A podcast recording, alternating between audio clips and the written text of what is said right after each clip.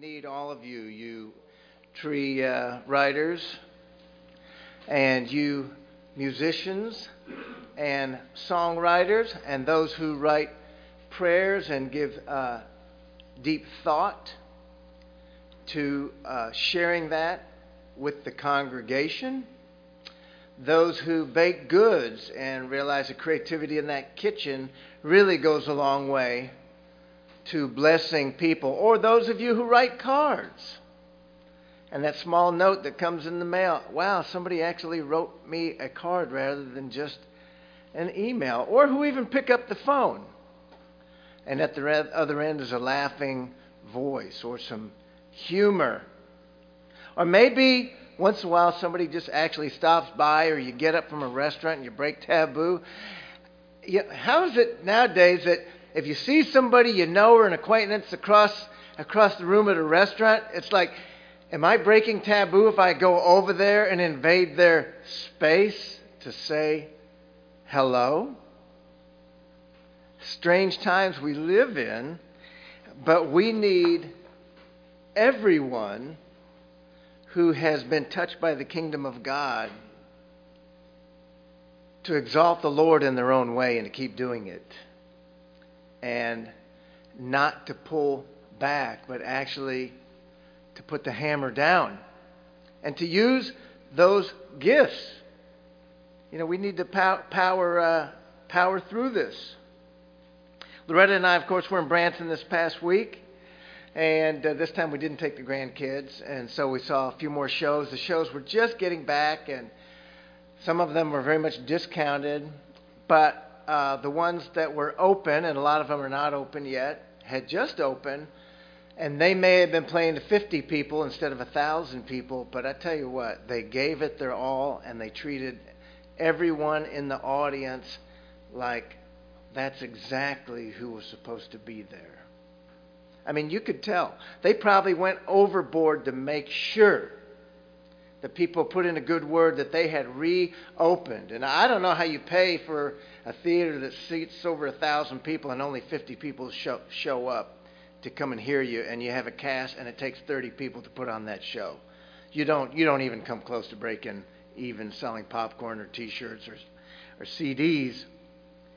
But with every one of those shows, uh, we noticed that there was also heartfelt uh, love for God and appreciation for the American spirit. One of those who exuded it the most was when we went to go hear Yakov Smirnoff. Of course, he came over here when he was 27 years old in the late 70s, became a U.S. citizen. And uh, everybody, of course, knows him for his comedy. What a lot of people don't know him for is his artwork. And I did not realize it, but at the 9 11 site for over a year and a half, a mural that he painted was up on the a building overlooking the pit where all the digging and excavation was going on, and it was in the shape of a of a, it was a heart painted as the as the American flag with the Statue of Liberty standing in the middle of it. And uh, he put that up anonymously. Nobody knew for years until it was uh, Paul Harvey did a special piece on him. Now you know the rest of the story about who put that mural up there. And that was the only way he would do it, is if he could be anonymous. But we saw people using their creativity to exalt God and doing what they could to try to revive people's spirit, get some boldness remind us that we actually do like each other and we don't fear each other.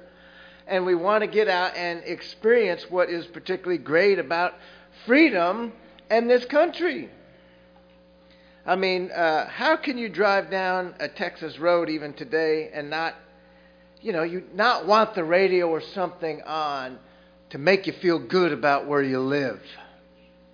We need that reminder. I like, uh, we've got a good singer songwriter here and here, but one of my favorite too is Gary P. Nunn. And I hope some of these words don't step on anybody's toes. It's all meant for well and that spirit of, of freedom, okay?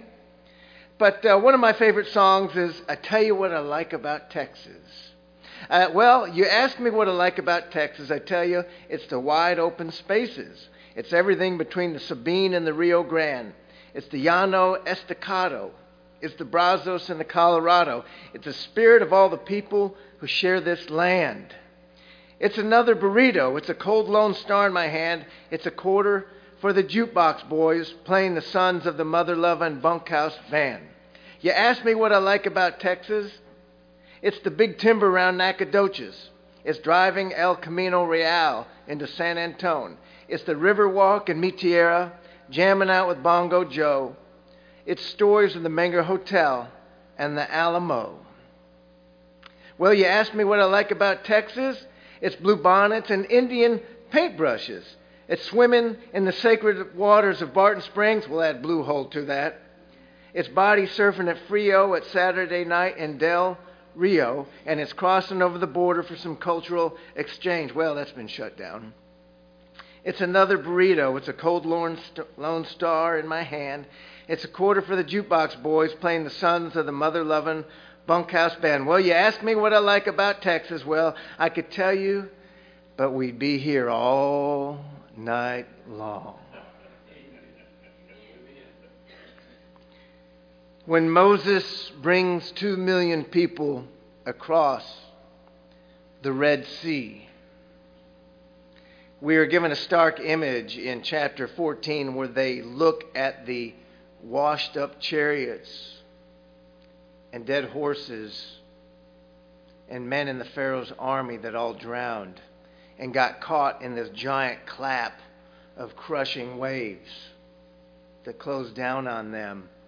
And they realized the power of God. And when God said he would set them free, that he absolutely meant it. And when we turn to chapter 15, we come across a new song, a song of freedom.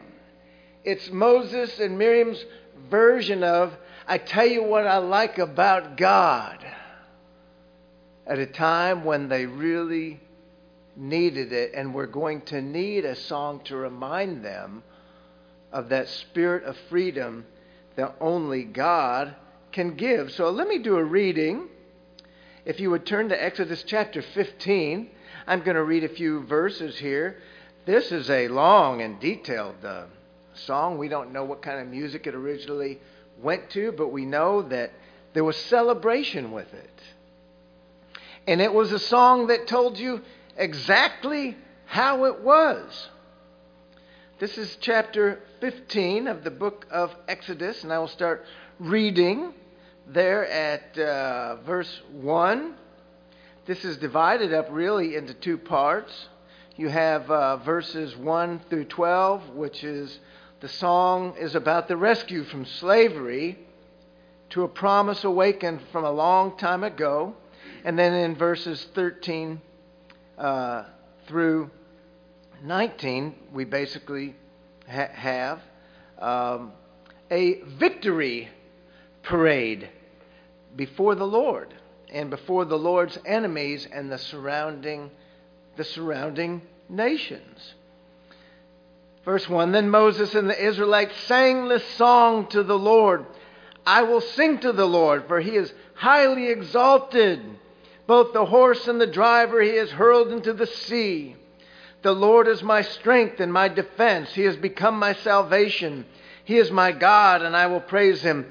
He is my Father's God, and I will exalt him. The Lord is a warrior, the Lord is his name. Pharaoh's chariots and his army he has hurled into the sea. The best of Pharaoh's officers are drowned in the Red Sea. The deep waters have covered them. They sank to the depths like a stone. And your right hand, Lord, was majestic in power. Your right hand, Lord, shattered the enemy. In the greatness of your majesty, you threw down those who opposed you. You unleashed your burning anger, it consumed them like stubble.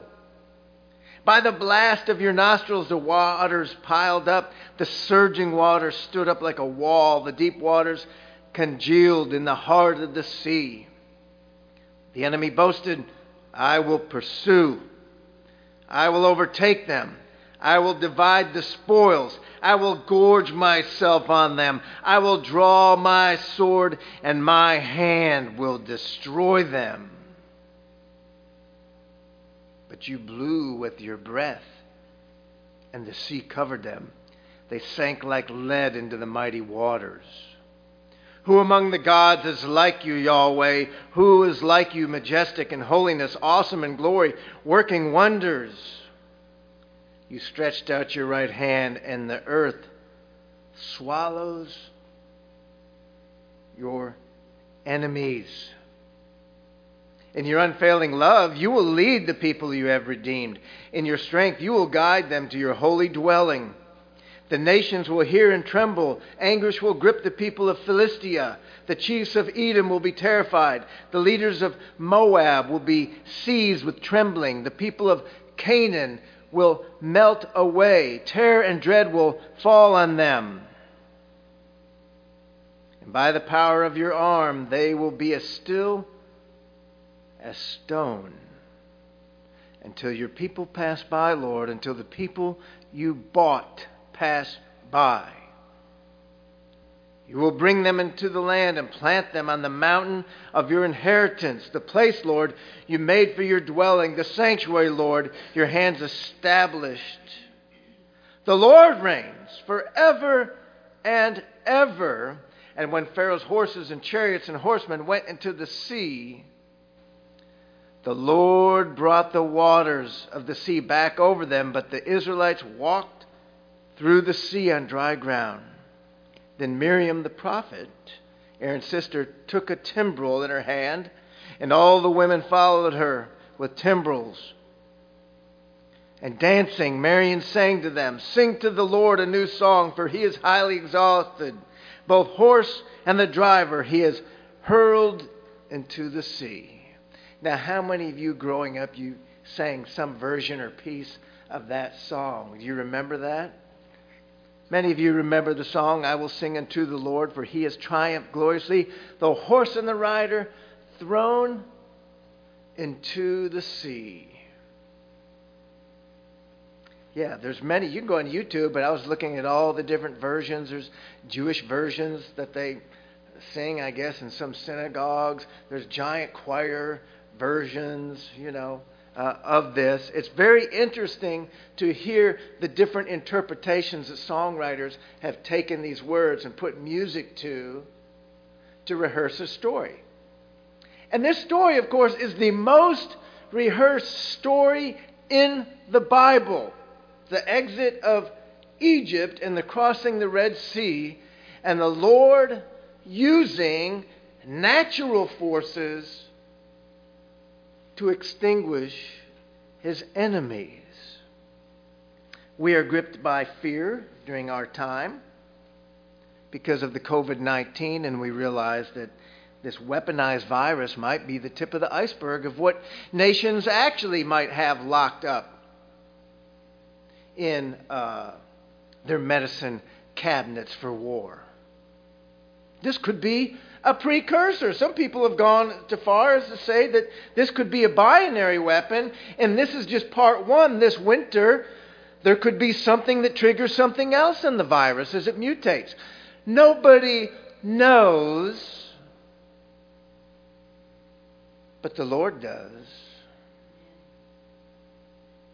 Mankind thinks that they have control over nature and they know the secrets of the universe, but as I read science, they keep finding out more and more that they don't know. And that chaos and nature, the science that God put in place, seems to not always be harnessed the way that mankind wants. Mankind gets on that wild horse, whether it be making the nuclear bomb or building biological weapons, and that horse that wild horse takes off. You know, the original sin, Satan wanted to be God. He wanted to join the Trinity, make it a, a qua, qua, quadrinity, I guess. And the Lord said, No, thank you. But that still seems to be the, the end of man without the Spirit of God, is to make himself into a parallel God. And so, even though Pharaoh had seen all of these plagues, all of these devastations, all of these things that he was helpless to stop, still in the hardness of his heart and his quest for power and domination, he chased God's people down to the point of no return where it was a dead end and the slaughter and the domination was that close to taking place. And the Lord stepped in, said, Move closer to the sea.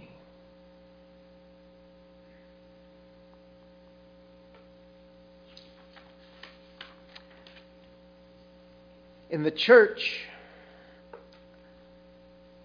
I mean, whether it, you know, there's lots of good entertainment, but the epitome uh, of the song of freedom for the plights that come from the human race is that's what the church is all about. We carry a banner of freedom on the street corner and we link arms with all those other churches around the world that also sing about the freedom that we have in the Lord Jesus Christ. Because the freedom that comes through God is the best freedom of all. You see, the Bible tells us that we are sons and daughters of the Most High to those who believed him, even to those who received his name, he gave the right to become children of God, sons of God.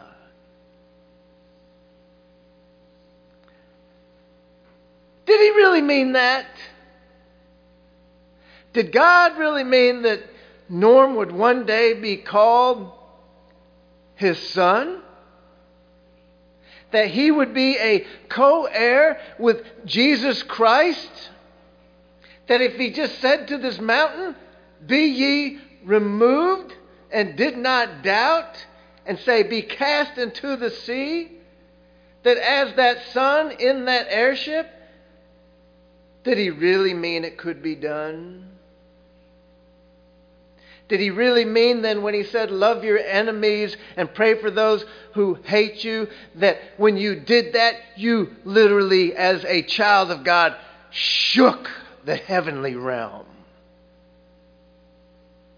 That God's imminent kingdom work would actually even continue to call in mercy and grace even to your enemies. Some people think we're being brought to the point of no return in America. I hope we're being brought to the point that darkened souls will look up.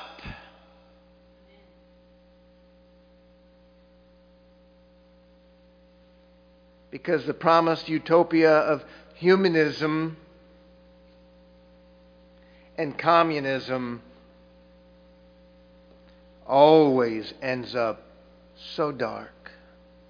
I've mentioned it before, and I challenge you. And, and when I was in college, I read the unredacted, almost 3,000 page, came in three volumes of the Gulag Archipelago by Alexander Solzhenitsyn, detailing the rise of the Soviet Union from the Bolsheviks and Lenin. And he wrote it from the perspective of someone who had been a Russian all of his life, multiple generations, and who served in the army. I dare you, go even read the thousand page abridged version of that and school yourself on what happens when God is replaced by the state.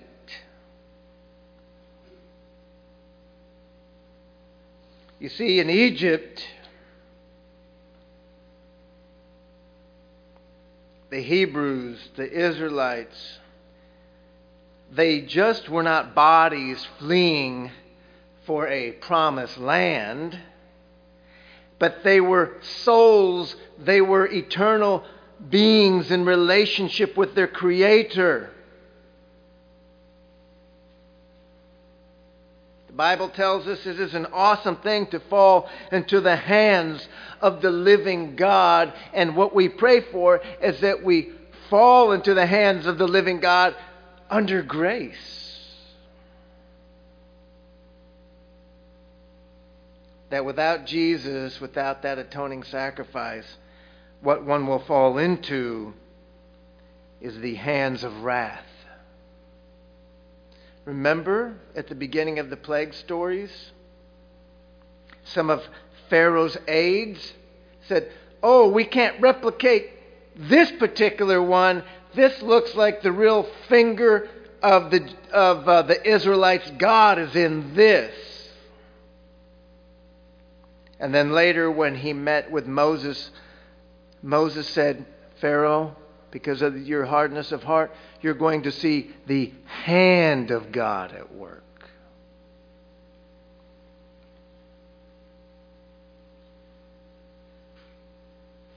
The human soul wants to sing a song of freedom, no matter who they are, what their background, or, or what their heritage. Realized or not, the Bible teaches that people are all of one race. It is not a pedantic, making trivial of Black Lives Matter to say, it is actually theologically correct to say that we are all sons of Adam. We are of the human race. We are sons and daughters of the original people who God gave the order to procreate. If you follow the biblical story, of course, God almost destroys human beings, wishes He had not made them. He saves Noah and his family.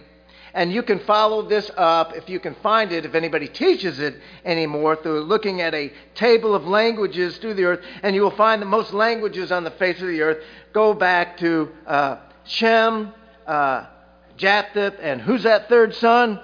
Ham. And of course, the Jews came through the through Shem. That's why they're called Semites.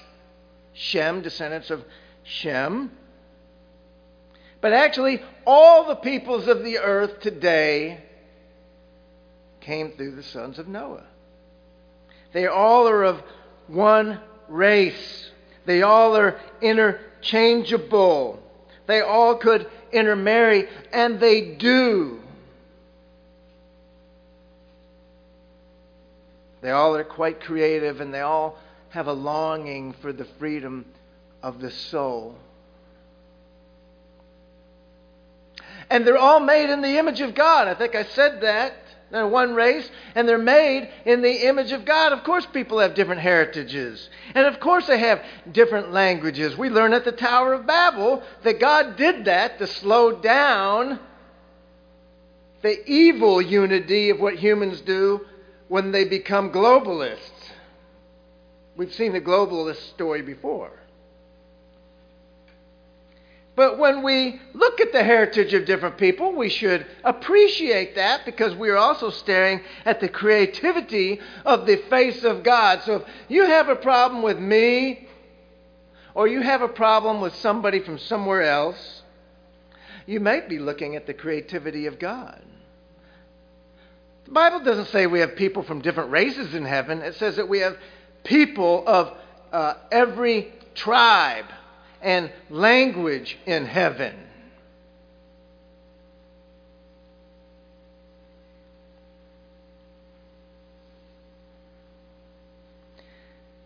Realize that are not people, regardless, are all of one race. They are made in the image of God, they are made supernatural.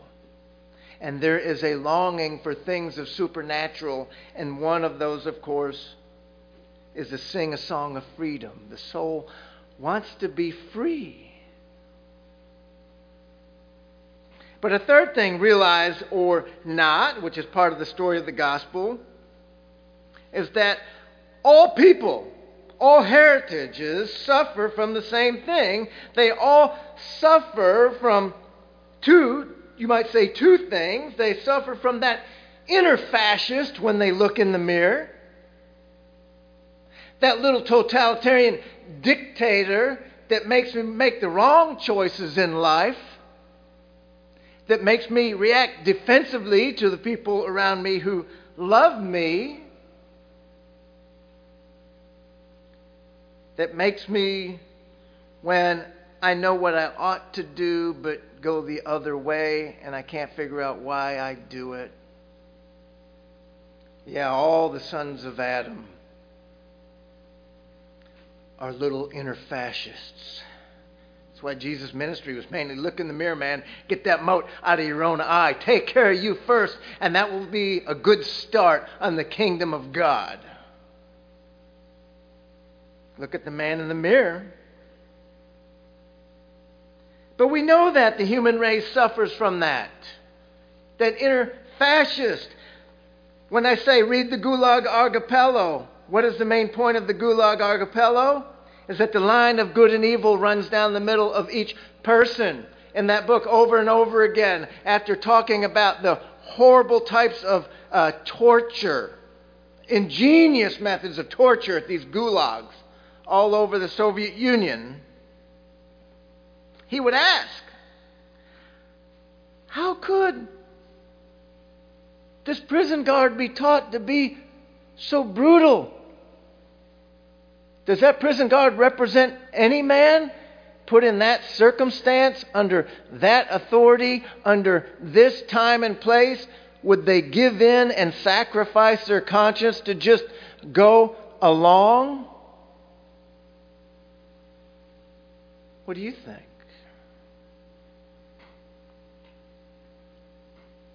There's another fascist the Bible talks about that we suffer under the ravages of, and that is Satan.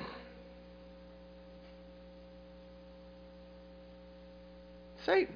And of course, at the end of the Bible, he takes control of the Antichrist and becomes a one world ruler, both physically, politically, and spiritually. One more run at complete domination. Can you believe some people willingly give in to that right now? Look at the crazy stuff going on in this country now. The pedophiles are coming out of the closet linked to Satanism and, and Hollywood and politics. It was in the leading papers of Germany just three weeks ago that the leading German paper under a new government report said that they had discovered a network of over 30,000 pedophiles that worked for the government that were cha- trading children and pictures. And abusive situations and snuff films. Well, now guess where the spotlight, what nation they're shining on for that?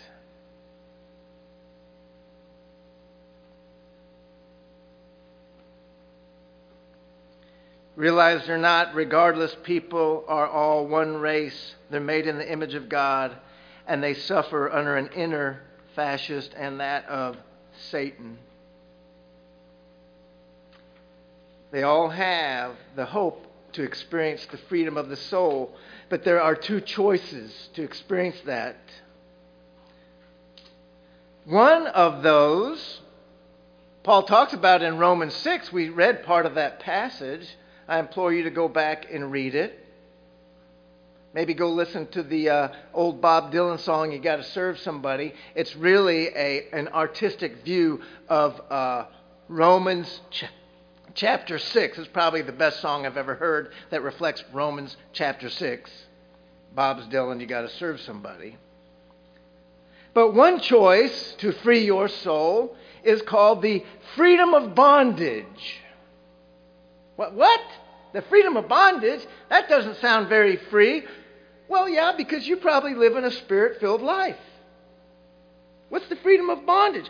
Well, freedom of the bondage is where, oh man, I don't have to make a decision anymore. I don't care, whatever you want. Yeah, give it to Satan. He'd be happy to make that decision for you. Spiritual lethargy.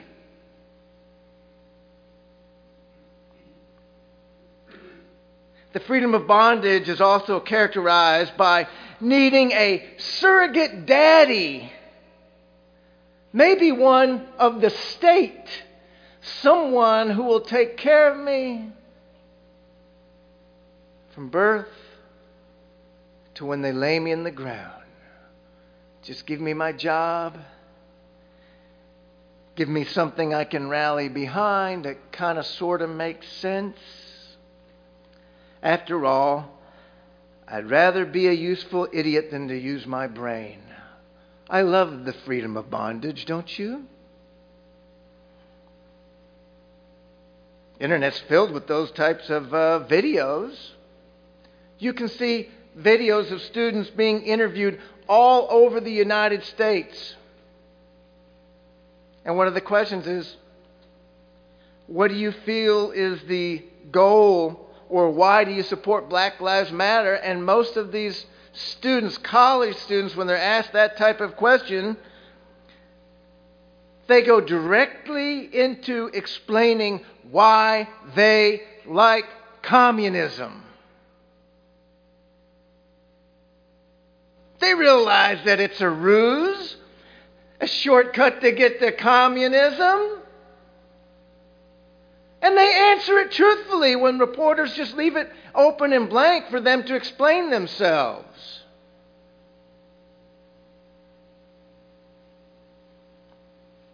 Many of those, I've, there's a documentary I heard of that's coming out where people are exploring some of these, many of these young people, particularly young men who have been drawn to Antifa and to violence. Many of them don't have any type of father in the home. Yes, the freedom of bondage. Give them any kind of daddy.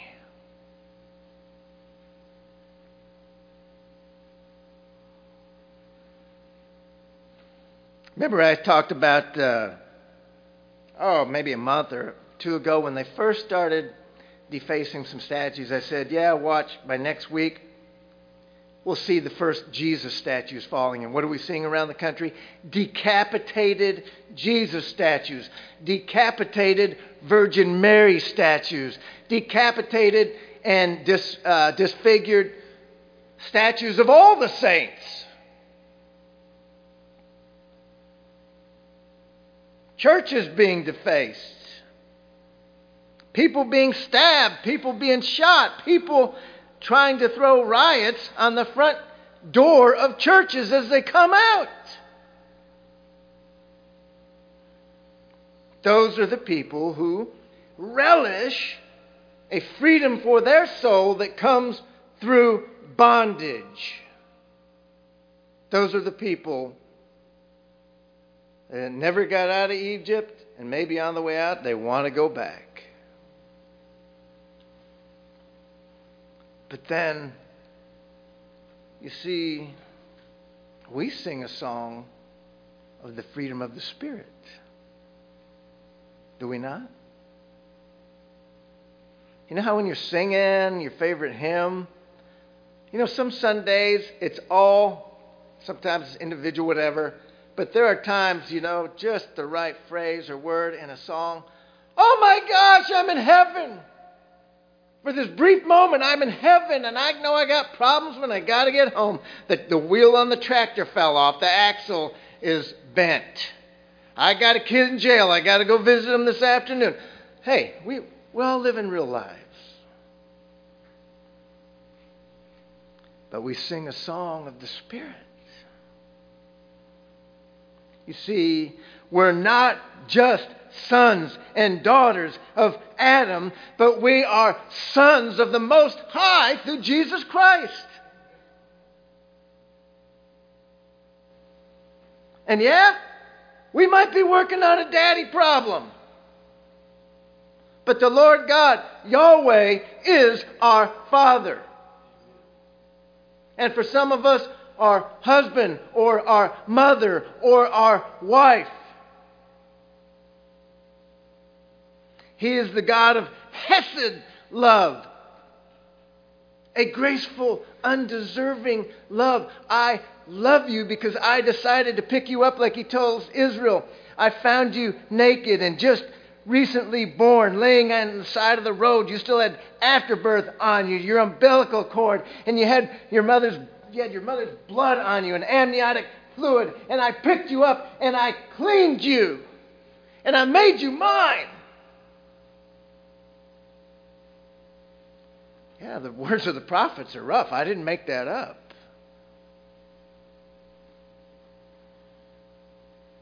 And that's how it is with us, right? No, no, no, I'm different. The Lord needed me. The Lord needed me and my gifts. I mean, the Lord knows how good I am and naturally intelligent and how good looking I am with all of my hair. Let me tell you, you better be grateful you are adopted. oh, man. Did the Lord know what I would grow up to be? He knows you inside out. He loves you despite. His love for you is absolutely incredible. He'll never leave you, He'll never forsake you. You are, as we mentioned, a joint heir. We are literally reborn I tell you the truth, you cannot enter the kingdom of heaven unless you are born again. John 3. And we also are those who are guided by the Spirit of God. Remember, the Spirit of the law is really the spirit of sin and death. It points to our shortcomings and how we cannot do it on our own. But when we receive the Holy Spirit, the presence of Jesus in our life, when we received Him, we are told that we have received the Spirit of life and freedom. We are free to become creative, free in how we can serve, free on how everything good and bad that's been in our life prior to this point, God can make it into a recipe for something really, really good.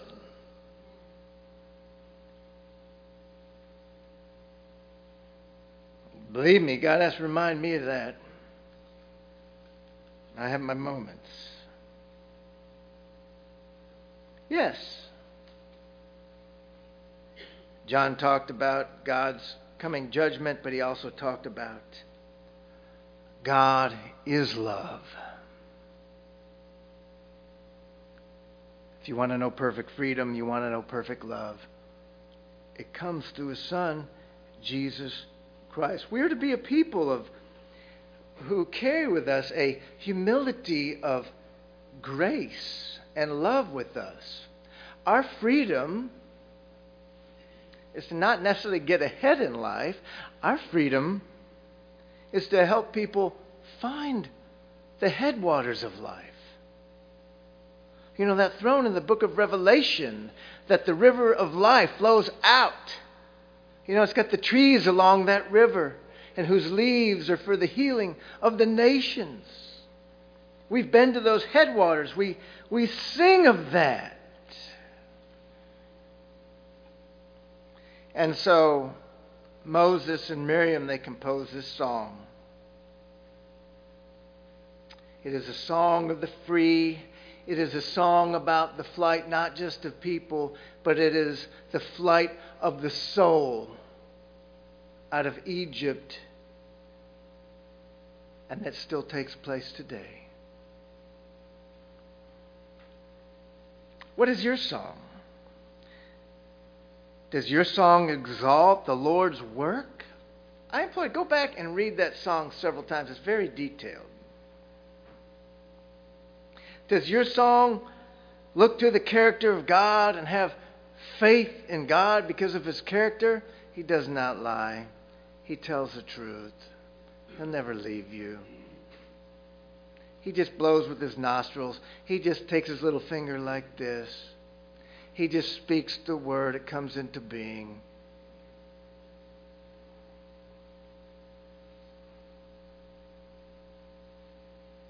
When you have a song in bad times, that song puts life in perspective. It puts hard times in perspective. It'll carry us through.